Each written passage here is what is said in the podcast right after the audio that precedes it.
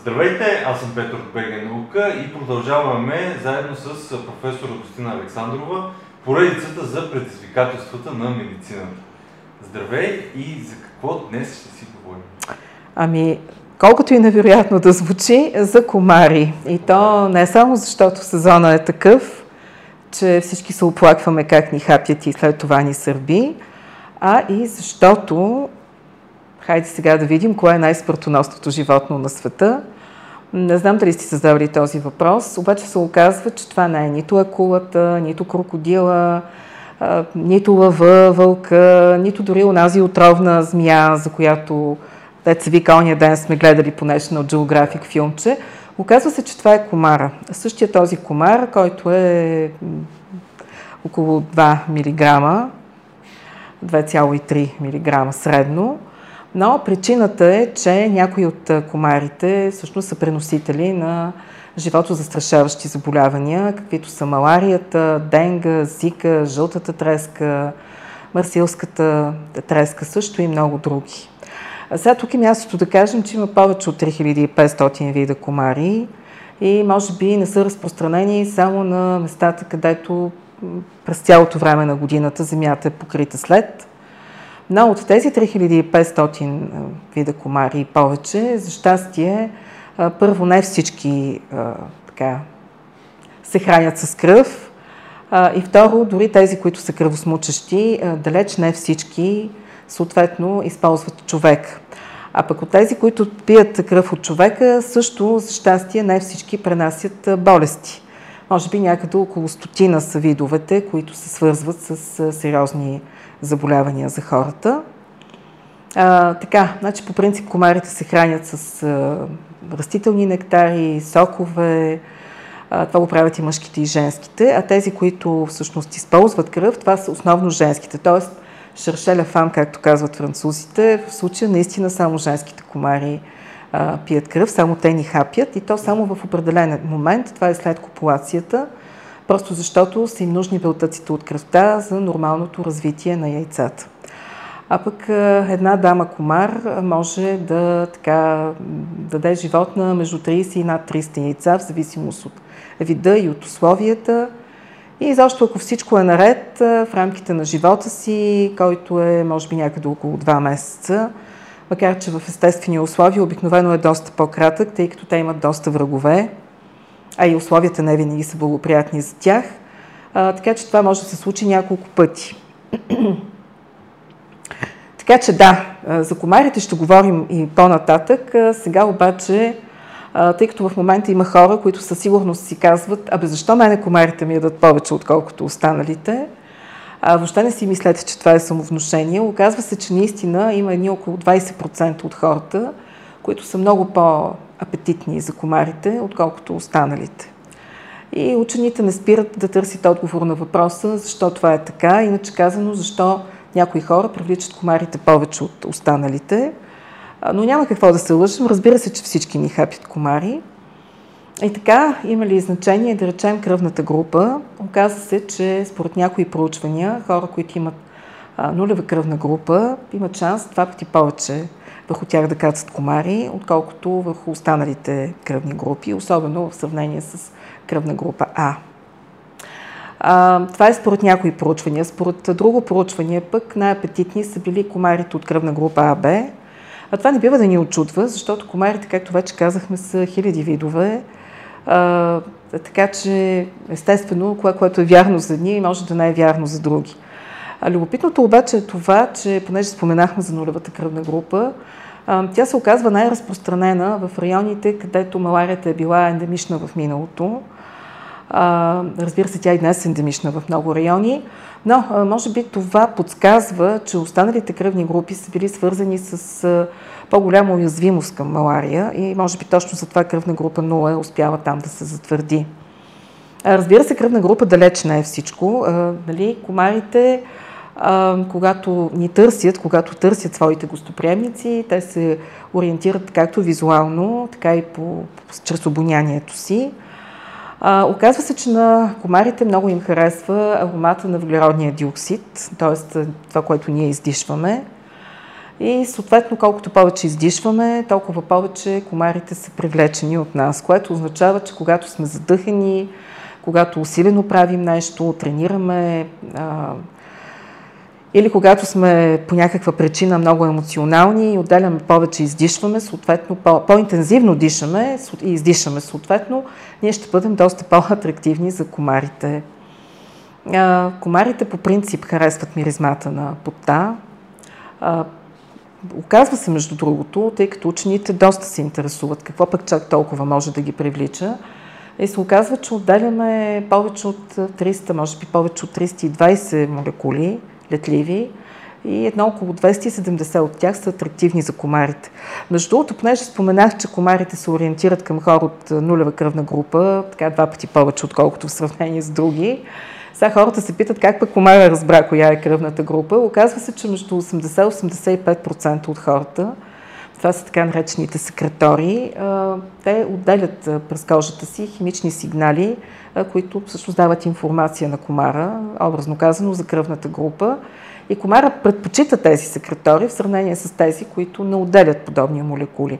Сега да се върнем на пота, значи повече от 320 молекули, от тях поне 270 доста добре така миришат на комара. Харесва му и миризмата на млечната киселина, и тази на амоняка. А, така че да, по, наистина ще се ориентира.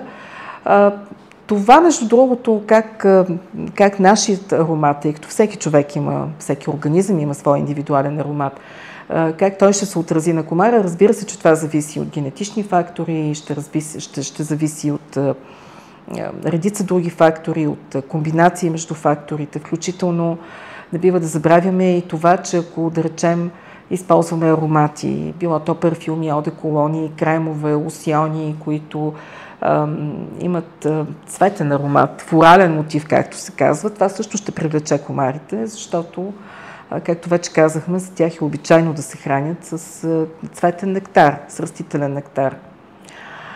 А, така че да, ето какво привлича комарите. Сега любопитно е и нещо друго, понеже така и така ще стане дума за малария, вече стана.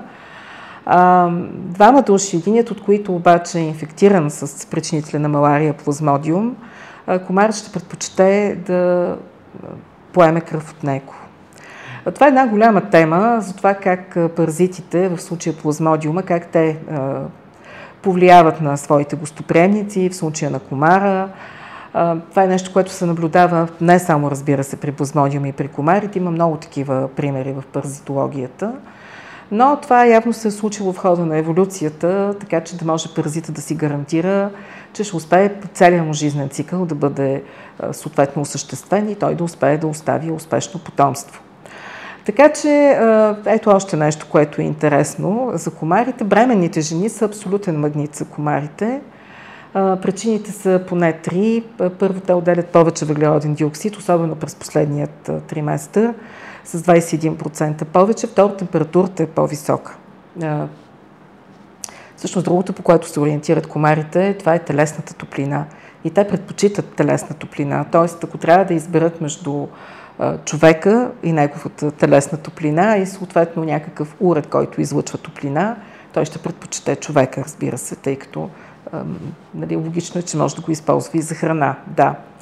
Така че да, при бременните жени температурата е малко по-висока, може би с 0,7 градуса по Целзий. И също така да не забравяме и хормоните, които евентуално определено бременните жени така се различават в сравнение с останалите и които също биха могли да привличат комарите.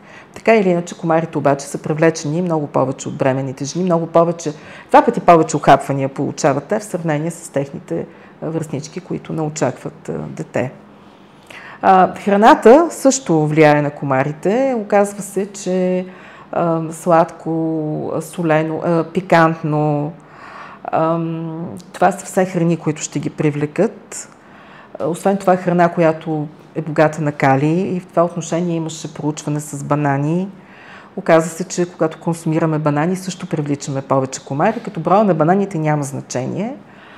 А, тази публикация беше от списание Insects и те, между другото, използват и грозде, но гроздето не привлича комарите по същия начин.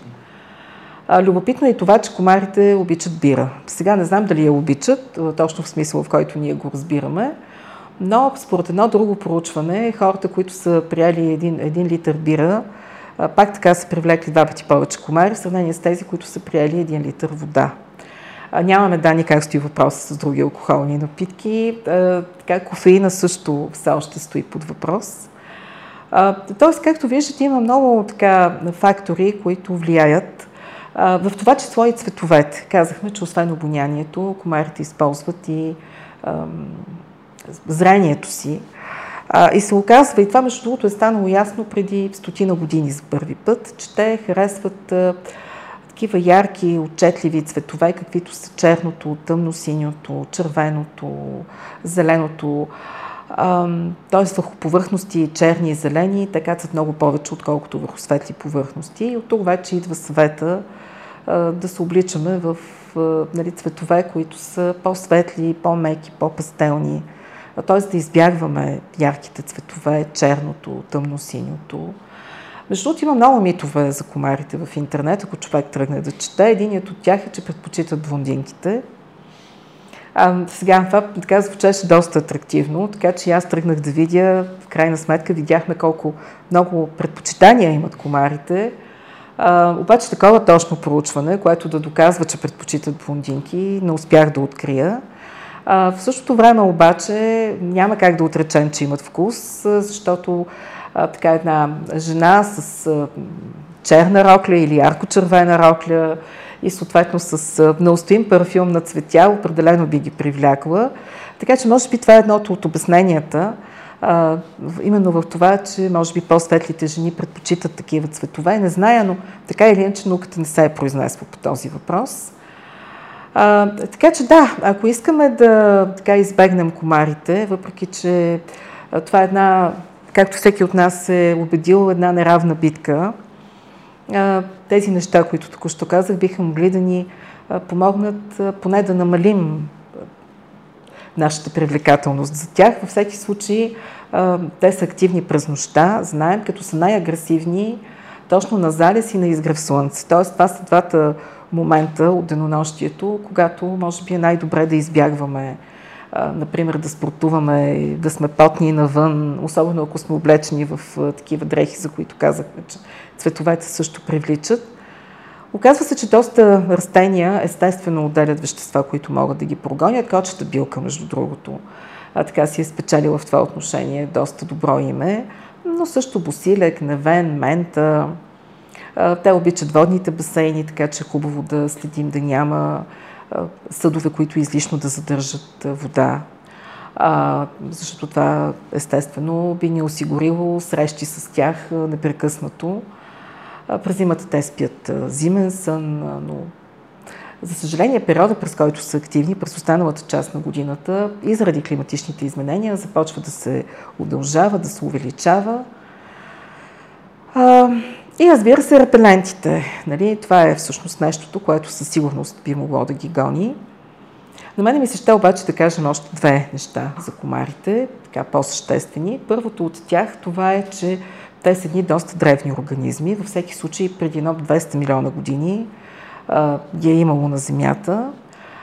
Спомнете си филма Jurassic Park. Нали, не случайно там точно от комар, който, се беше, който беше пил кръв от динозавър и се беше съхранил в кихлибар. Всъщност точно оттам учените успяха да изолират ДНК на динозавър, за да могат да възстановят тези отдавна изчезнали живи организми. И между другото това вдъхнови много учени любители а, да търсят подобни вкаменелости, тъй като а, очевидно, че така Дали това е една все пак измислица авторова, така или иначе. А, но а, беше открита в каменелост, не в Кихлибар, в шистова скала, от 46 милиона години. Комар, който а, е поел кръв и е останал завинаги в, там в каменен, не в Кихлибар, нали, в, в камък, образно казано. А, това, между откриването на тази вкаменелост, това е станало в Монтана, в Штатите – от едно семейство, което така обича да прави а, такива преходи, да се разхожда сред природата, да събира в каменелости.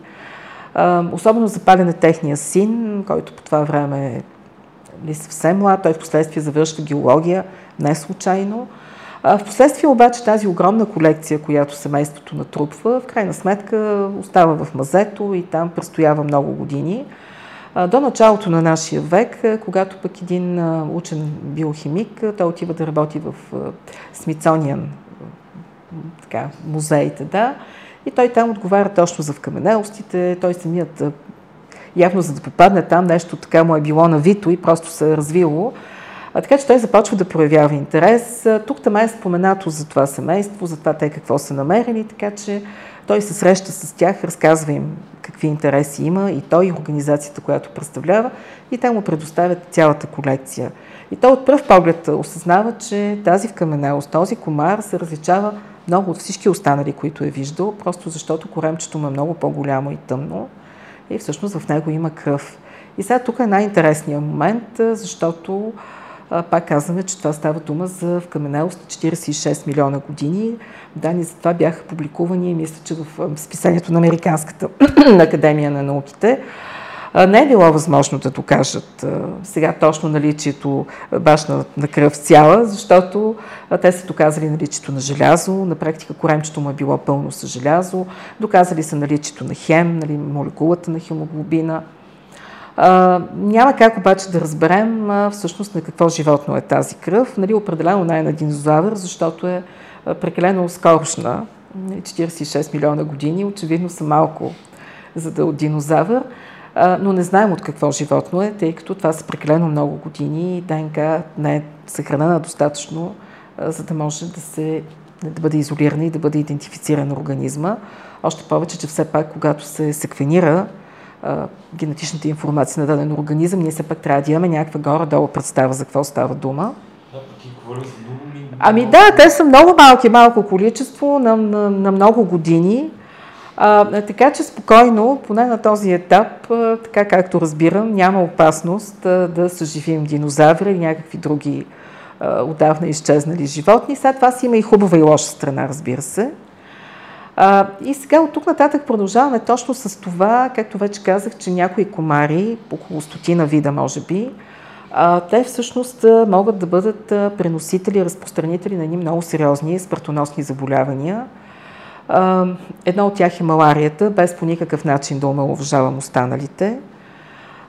Маларията е с нас от много дълбока древност. Аз вярвам, че ще имаме и друг повод да говорим от малария, но малария, туберкулоза и хив, това бяха трите болести, срещу които основно беше насочена така, медико-биологичната общност и тя продължава да бъде фокусирана върху тях. Просто и COVID се включи по обясними причини. А, така че да, тя е с нас от хиляди години, във всеки случай а, има данни от а, останки, а, древни останки в Египет, например, че поне от 5000 години а, човека така се е срещал с а, нейният причинител е страдал от малария. А, изключително а, така смъртоносно заболяване – за щастие България е свободна от малария още от 1965 година. Предава се маларийният причинител, това е плазмодиума, паразит. Той се предава от един вид... Всъщност те са комарите от анофелес. Нали. Така, анофелес гамбия, това е основният разпространител на малария в Субсахарска Африка. Въпреки, че е направено изключително много, тук има много интересни истории, но за тях ще говорим пак по друг повод, но знаем колко легенди има за хининовото дърво, как точно нали, е стигнало до това да се използва за лечение всъщност на малария и то в продължение на векове се запазва. Но, независимо от успехите и в лечението на маларията, и в предпазните средства, свързани с контрола на комарите, които рязко намалиха броят на хората, които заплащаха с живота си. През 2021 година 620 хиляди души са загубили живота си вследствие на малария. Огромната част от тях са в Африка и 80% от тях са малки деца. Така че това е наистина едно много драматично заболяване и сега големият въпрос е как да се преборим с маларията. През 2020 година Световната здравна организация даде зелена светлина на първата вакцина срещу малария, която вече от няколко години преди това така се прилагаше в, в Африка. Тя е предназначена за малки деца, в няколко дози се прилага. Ефективността е, между другото, е някъде около 50%, даже може би и по-малко, но това е най-доброто, с което разполагаме и се смята, че съответно тя ще спаси живота на милиони деца. А, съответно, разбира се, продължават опитите за създаване на вакцина. Това, което помогна в борбата с комарите, включително и в Африка, това бяха инсектицидите, с които, да речем, се пръскаше на затвор, затворени пространства или пък мрежите, които се слагат отново напоени с различни инсектициди. у нас също, тъй като казах, че в България също, по нашите земи също е имало малария, но а, тя е била изкоренена основно чрез три така, мерки. Това е било пресушаването на блатата, въвеждането във водните басейни на рибки, които се хранят основно с ларвите на комари. И другото нещо, което е, това е също един интересен подход, това е, че точно покрай такива водоеми, които очевидно не е било добра идея да бъдат пресушавани, са водени на паша стада, овци, кози, така че всъщност комарите да предпочитат тях да ги охапят, т.е. като една альтернатива на хората. Може би тук е мястото да кажем, че има комари, които пък предпочитат да пият кръв от земноводни или от птици. А, така че много неща са помогнали. Между другото, в момента, 2018 година, излезе една публикация, че и в Индонезия се опитват да приложат такъв подход, но там се оказва, че той не работи. А, може би защото там проучването е малко по-различно и то е става дума за животни, които си ги гледат вътре в къщите, най-просто на двора в къщите и се оказва, че когато животните са в къщи, по-скоро ефектът е обратния. Тоест, по-скоро комарите ще дойдат и заради тях, и заради хората, отколкото веднъж влезли да, предпочитат животните. А, така че това е наистина една голяма тема, още повече, че Световната здравна организация се бори много сериозно с маларията. И точно тук всъщност идва един доста интересен момент и това е а, а не може ли все пак да променим генетично комарите, така че да им попречим да разпространяват маларията? И това е една идея, която изобщо не е възникнала сега тези дни, още от а, средата на миналият век. А, така идеята е била да се облъчват мъжките комари с радиация, така че да бъдат а, стерилизирани. А, и въобще да се повлияе така, генетично, какво се цели всъщност чрез такива генетични изменения – а, това да бъде затруднено пренасенето, предаването на маларийния плазмодий и това да не му е чак толкова комфортно в комара, той да не е чак толкова добър домакин. А, това да се намали популацията на самите комари, поради това, че а, те биват, нали, биват стерилизирани. А, оказва се обаче, че не е толкова просто, защото да се намери ген, който да работи в наша полза, а, не, е, не е шега работа. Просто всеки ген, нали, това го знаят всички, които са учили генетика, но гените те имат редица функции, изпълняват. А, така че, окей, нали, ние намираме ген, който, да речем, прави така, че на маларийния плазмодий да не му е комфортно в червата на комара. Същия този ген обаче е отговорен и за редица други функции. В крайна сметка се оказва, че един такъв комар много често става доста неравностоен, доста кекъв, както би казала така, образно някой. и той не може, той е доста слаб, доста неконкурентно способен на останалите комари. А, така че един такъв мъжки комар, пуснат в природата, например, няма никакъв шанс да се конкурира с тях. 2015 година за първ път използват CRISPR-Cas технологията за генно редактиране при насекоми, при дрозофилата, разбира се, къде е другаде. И това е точно за така нареченото генно задвижване. Нали? Идеята е ние да определим кой ген да остане, да се затвърди в потомството, да се предава в потомството. А, така че в момента това е една изключително атрактивна идея. Много се работи в тази посока какви, да речем, програми има, какви стратегии. Да речем, едната от тях е комар, който обаче отделя, той така е модифициран генетично, че да отделя антимикробни вещества. Примерно, едното от тях се съдържа в секретите на кожата на жаба, ксенопус левис, или пък се секрети токсин, който се това е второто нещо, който се секретира от европейската медоносна пчела Апис мелифера. Това е едното. Сега, друг вариант, това е, ами не може ли да повлияем на имунната система на комара? Нали? Тя не е точно като нашата имунна система, даже никак. Но очевидно, че тя му помага нали, на съответния танофилес, тя му помага да издържи инфекцията с плазмодиум, тъй като за него това също е някакъв натрапник. Помага му до толкова, доколкото комара няма да загине. Но идеята е ние да засилим имунната му система в такава посока, че да стигнем до край. Тя да унищожи на практика плазмодиума. И разбира се, третата идея, това е по някакъв начин да стерилизираме комарите или пък да променим съотношението между мъжките и женските, което в крайна сметка също ще ги лиши от това да имат потомство. Сега, тук разбира се има много въпроси. Първият е, окей, ние ще въведем антимикробни вещества в комара, но пък няма ли плазмодиума все пак да се адаптира? В крайна сметка. Това, това, това, това също е нали, така, въпрос. Ние много добре знаем, че и комарите и плазмодиума ще, ще реагират, те ще отговорят на удара. И всяко действие ражда противодействие. Другото, което е нали, така, идеята да се ликвидира даден вид комари а, или да бъде много силна намалена неговата популация, това до какво ще доведе в крайна сметка? Нали? Първото нещо, това е, че природата не търпи празни пространства и очевидно той ще бъде заместен от друг. Сега, ако този другия най-разпространява съответното заболяване, окей, обаче пък може да се случи и обратното. Тоест винаги има вариант, вместо да изпишем вежди, да извадим очи. А, сега, към момента, независимо от това колко много групи работят в тази област, като че ли, не като че ли, а със сигурност никой не е готов да излезе извън защитеното пространство на лабораторните проучвания, т.е. не е готов да пусне тези генетично модифицирани а, комари в природата. 2019 година е правен такъв опит, а, който обаче показва, че тези генетично модифицирани комари са били доста по, както вече казах, те са били неравностойни на естествените, на тези, които са в дивата природа и са се движали, освен това, много по-бавно. Обаче това е, това е едната страна на нещата. Истината е, че има много въпроси, на които наистина науката все още няма отговор.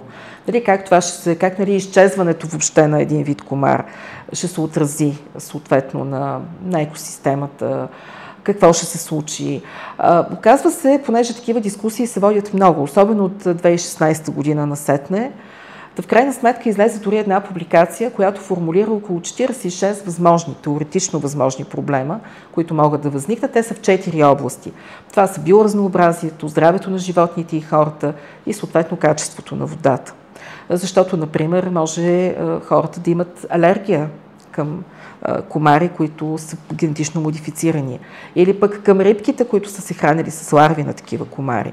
Може водните басейни, в които изведнъж се оказват страшно много а, турпове на загинали ларви на модифицирани комари, също да се внуши тяхното качество. А, ние все още нямаме така категоричен отговор на това, всъщност каква е ролята на комарите в, в природата. Могат ли те да опрашват растения или не? В тази статия в, списание Nature, която излезе през юни месец тази година и която е посветена точно на това дали генетичното модифициране на комарите ще ни помогне в борбата с маларията, пише, че според специалистите по-скоро те са кръци на цветен нектар, отколкото да имат някакво взаимодействие с полените. На други места обаче пък съм чела, че може би имат отношение към опращането, да речем, на орхидеите, на някои нощни цветя. А, така че много въпроси има. Сега има животни, които се хранят, рибки, а, други животни, които се хранят с ларви на, на комари. Сега, тук надеждата е, че нали, те нямат, нали, не са чак толкова претенциозни, че да искат един единствен вид комар да ядат, ако той изчезне, нали, да настъпи за тях края на света. С изключение обаче на един паяк вампир. А, Името му звучи много странно, сега 100% ще го сгреша, но нещо от типа на Еварча колицивора или нещо такова. Защо е наречен така? значи той се, около, около едно езеро се среща в Африка и всъщност много обича кръв. За него това е един невероятен деликатес. миризмата на кръв го привлича, както женските, така и мъжките. И защо паяците, които току-що са консумирали кръв, са страшно атрактивни за другия пол, независимо кой е той така се хранят. Въобще. Само, че има един проблем. И проблема е следния. те нямат, природата не им е дала нали, възможности, устния им апарат не позволява да пробият кожата на човека, за да могат да приемат кръв. Така че в крайна сметка те предпочитат да се хранят с комари, които вече са консумирали кръв. Нали, за тях комарите, които току-що са ухапали някой човек, са, не са нищо по-различно от едно опаковано лакомство. Нали. Така, и защо сега те предпочитат обаче анофелес, нали? Са толкова много комари, зор обаче да е анофелес. А, защото а, нали, тези основните така комари, за които страните по медицина учат, това са точно алфелес, анофелес, аедес, кулекс. И те още в първи курс по паразитология се учат как да, как да ги различават. И ако, докато останалите, когато нали, са върховодна повърхност, кацнали, те са, тялото има успоредно на повърхността на водата, то при анофелес задната част е издигната. И това е една от разликите, има и други разлики. И съответно това помага на малките паячета да се пъхнат точно под телцето в задната част, могат да се закрепят на комара. Разбира се, той би могъл да литне на това място, но пък паячето ще отдели токсин, който в крайна сметка ще го приземи и така, че той ще може спокойно да си хапне. Така че ето тези паяци нали, биха се чувствали много дискомфортно, ако изчезне анофалез внезапно. А, много специалистите смятат, че сега ще намери начин пък да се адаптира към някакъв друг източник на храна. А, така че а, за момента наистина не сме готови. А, сега, значи първо да започнем от там, че идеята генно модифицирани комари да летят напред-назад, още взето би предизвикала една много драматична дискусия в обществото. Мисля, че Европейския съюз вече веднъж така се беше произнесъл, нали, че поне за сега не дава зелена светлина на подобни идеи. Но в Африка това би могло да бъде наистина път към ликвидиране на маларията, което не бива да се подценява. А, даже някъде съм чела, че така идеята да атакуваме мъжките комари е много по-така благодатна, не за друго, защото женските са тези, които идват при нас и ни смучат кръвта, така че нали, мъжките нали, няма, няма да влязат в контакт с нас от тая гледна точка.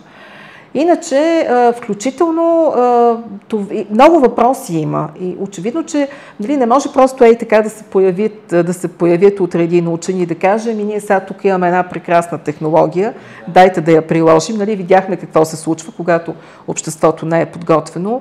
От друга страна пък има въпроси, на които и учените в момента нямат еднозначен отговор, но пък сега да седим и да чакаме пак не е добра идея и според учените Просто трябва да правим това, което и ние с тебе смятаме и то е заедно да търсим отговорите, заедно така да извървим целият този път. Има и още нещо сега, понеже тези неща, в крайна сметка Африка е най-силно засегната от малария.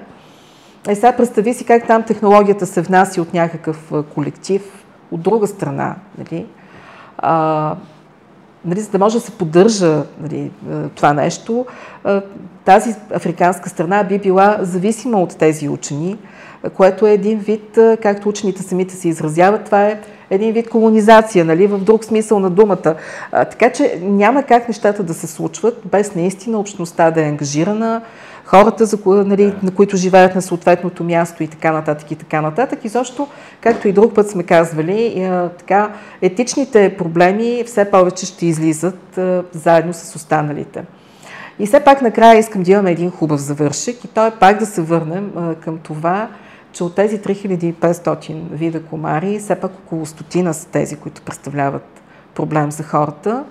Да, с удоволствие нали, казвам в случая, че за щастие ние сме в такава част на света, в която няма заболяване, което да се разпространява от комари. Нали, маларията 65-та година е ликвидирана. Но това не бива да ни кара да режим на тая страна, защото нещата се променят. Дори днес последно си погледнах 2012 година, на 2 декември, в съседна Гърция, където също маларията е елиминирана миналия век. Но на 2 декември, забележете 2 декември, това е време, когато комарите би трябвало да спът сладък сън. Но на 2 декември всъщност те обявиха карантина в поне 10 области, защото имаше случаи на, така, на малария, над, над 70 случая на малария. А, това бяха, разбира се, нали, и, и, и те останаха под карантина значи в тази обява беше до края на февруари, нали, какво се е случило, не знам, но промяната на климата, това, че се удължава топлия сезон, влагата и така нататък, Съответно, това може да разпространи, така да разшири изключително много разпространението и на малария, а, а тя и в момента почти половината свят е в плен на маларията. И само да си представим, нали, ако пък се така увеличи нали, въз, въз, възможността й. Денга също, това, което знаем за денга е, че 10-15% по-големи възможности за разпространение в сравнение с средата на миналия век, точно защото комарите, които я пренасят, на практика са увеличили площа, която заемат. И между другото, когато се борим да намалим популацията или да елиминираме даден вид комари, там може пък да дойде друг вид, който съответно да, дали, друго заболяване пренася, а дори същият вид, дали, който въвеждаме с цел да изкореним този, който пренася малария, той пък може да се хареса на някой друг патоген, така че нещата никак не са толкова прости. Но да се върнем на това, че комарите все пак наистина са много. Има комари, които... Излезе една книга, между другото, за комарите, която аз не съм я чела, но тя е 1300 страници. Тя е наистина за всичко за комарите в света на комарите. И се оказва, че между тях, освен че има огромен брой комари, които изобщо не хапят хората, но те, те имат някои много интересни така, особености. А, да речем, има едни комари, те са много големи, слонски, те затова може би и така са наречени, но да речем, те се хранят с... Всъщност те се хранят с малките на други комари и те могат да унищожат едно 40-50 ларви за един ден. Така че те могат да се използват за биологична борба. Нали? И между другото, може би точно за това те нямат нужда и от кръв, просто защото успяват толкова много белтък да натрупат още в най-ранна ларвена възраст, че така да им покрие нуждите до, до края на живота. А, освен това, комарите, този ужасяващ звук, който те издават и който може да те подлоди, всъщност за тях това е любовна песен.